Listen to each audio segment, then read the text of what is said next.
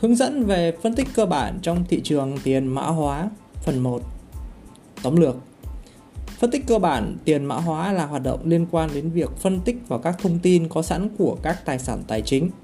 Ví dụ, bạn có thể xem xét trong trường hợp nó sử, sử dụng, một số người sử dụng hoặc đội ngũ đằng sau dự án.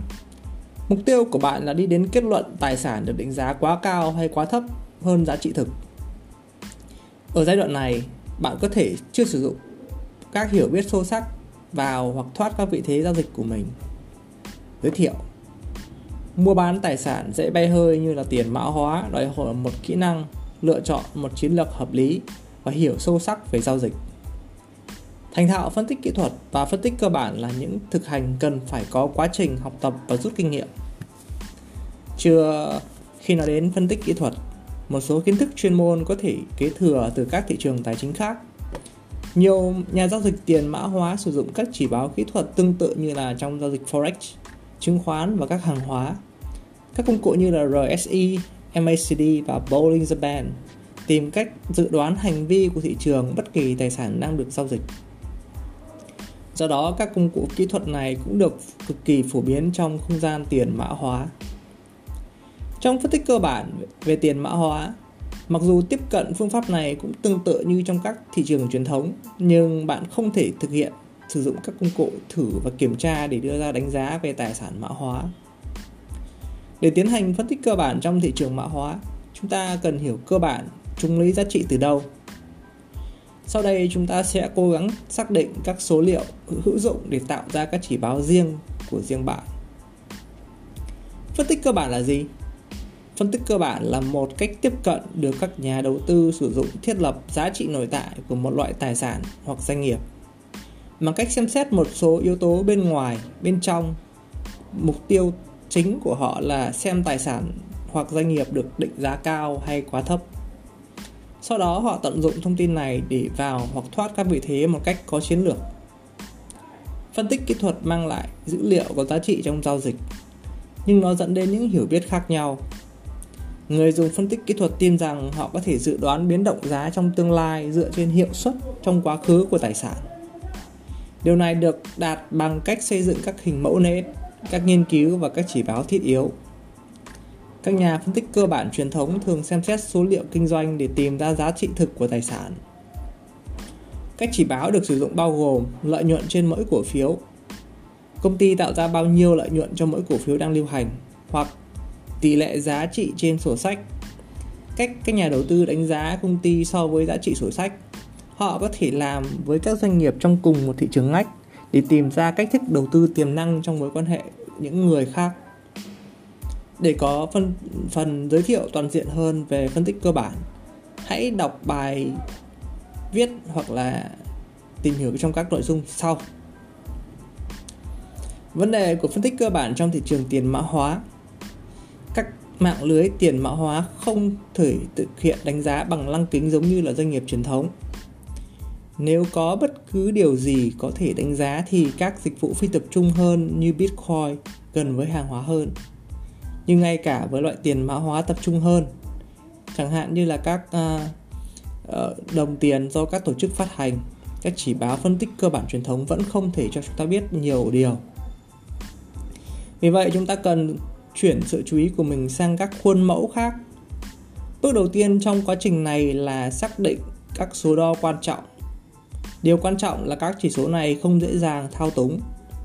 Ví dụ như là tổng số người theo dõi Twitter hoặc Telegram, Reddit không phải là một chỉ số tốt vì rất dễ tạo tài khoản giả hoặc mua bán sự tham gia trên mạng xã hội.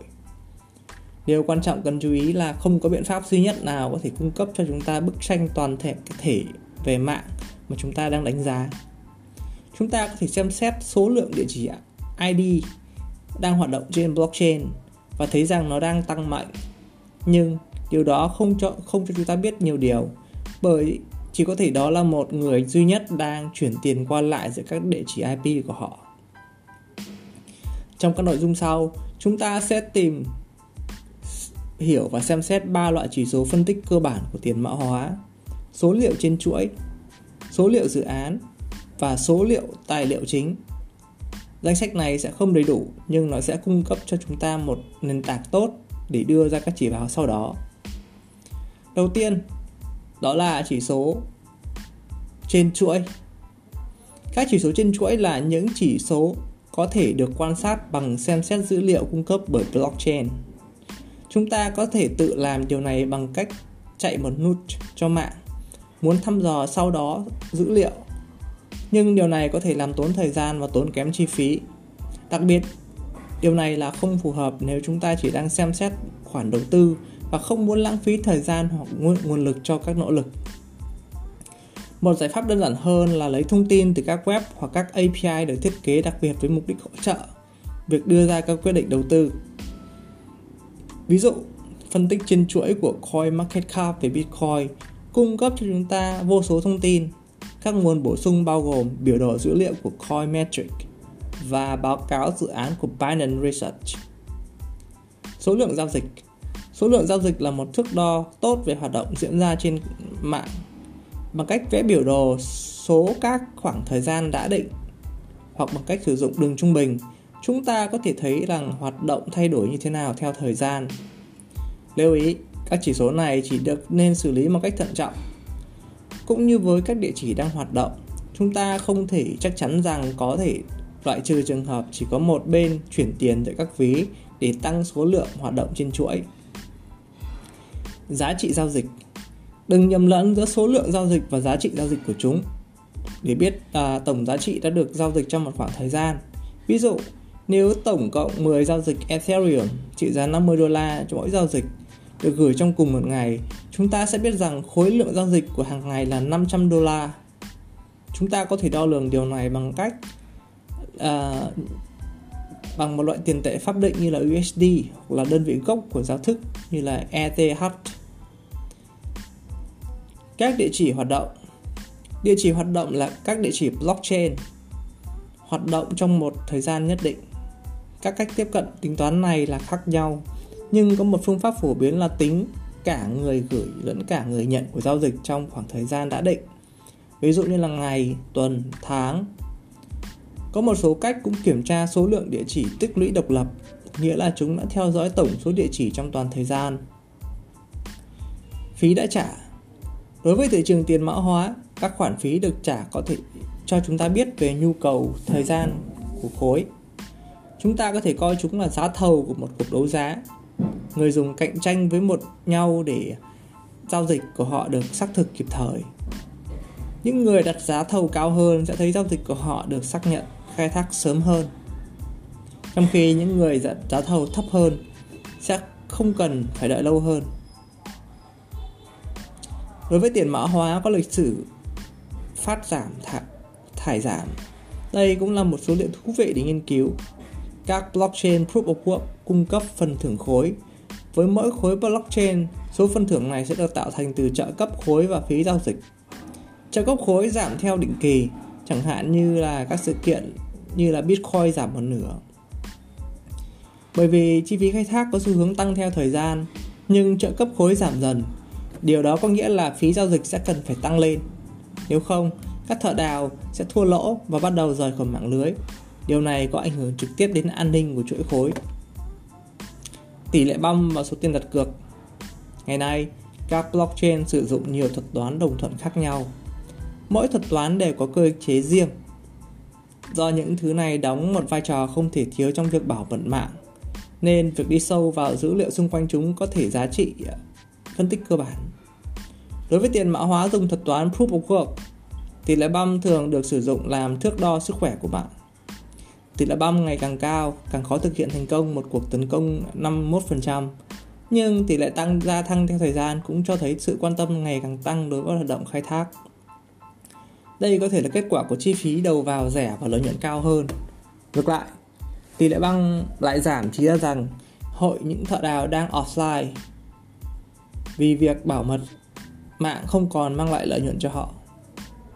Các yếu tố ảnh hưởng đến tổng chi phí khai thác bao gồm giá hiện tại của tài sản, số lượng giao dịch được xử lý và các khoản phí được thanh toán. Tất nhiên, chi phí khai thác trực tiếp, điện, sức mạnh tính toán cũng là những yếu tố quan trọng cần cân nhắc. Đặt cược stake trong Proof of Stake chẳng hạn là một khái niệm khác có liên quan đến lý thuyết trò chơi. Tương tự như khai thác Proof of Work, Tuy nhiên, về mặt cơ chế, nó có tác động khác. Ý tưởng cơ bản là người dùng đóng góp cổ phần và một phần tiền của mình để xem xét và tham gia quá trình xác thực khối. Do đó, chúng ta có thể xem xét số tiền đặt cược tại một thời điểm nhất định để đánh giá lãi suất. Các chỉ số của dự án Trong khi các chỉ số trên chuỗi liên quan đến dữ liệu của blockchain có thể quan sát được, các chỉ số của dự án liên quan đến cách tiếp cận được định tính. Xem xét các yếu tố như là hiệu suất làm việc của nhóm, nếu có, danh sách trắng, sách trắng và lộ trình sắp tới. Sách trắng của dự án. Bạn nên đọc sách trắng của dự án còn gọi là white paper trước khi đầu tư. Đây là một tài liệu kỹ thuật cung cấp cho chúng ta cái nhìn tổng quan về dự án tiền mã hóa. Một báo cáo chính thức sẽ tốt hơn sẽ xác định các mục tiêu của mạng lý tưởng nhất là cung cấp cho chúng ta cái nhìn sâu sắc về, một, công nghệ được sử dụng nó có phải là mã nguồn mở hay không hai, các trường hợp sử dụng nó nhằm mục đích phục vụ 3 lộ trình nâng cấp và các tính năng mới. 4. Kế hoạch cung cấp và phân phối tiền mã hóa hoặc các token. Bạn nên tham khảo chéo thông tin này với các cuộc thảo luận về dự án. Những người khác nói gì về nó? Có rủi ro nào được đề cập? Các mục tiêu có thực tế hay không? Nhóm phát triển. Nếu có một nhóm cụ thể đứng sau mạng lưới tiền mã hóa, hồ sơ theo dõi các thành viên có thể tiếp tiết lộ nhiều ờ, nhiều nhóm có các kỹ năng cần thiết để đưa dự án thành hiện thực hay không. Các thành viên đã thực hiện dự án thành công trong ngành này trước đây chưa? Kiến thức chuyên môn của họ có đủ để đạt được các mục tiêu dự kiến hay không? Họ có tham gia vào bất kỳ dự án đáng ngờ hoặc lừa đảo nào không? Nếu không có đội ngũ, cộng đồng nhà phát triển sẽ trông như thế nào? Nếu dự án có ký pháp công khai, hãy kiểm tra xem có bao nhiêu người đóng góp và có bao nhiêu hoạt động. Một đồng tiền có sự phát triển liên tục có thể hấp dẫn hơn một đồng tiền có kho lưu trữ không được cập nhật trong 2 năm.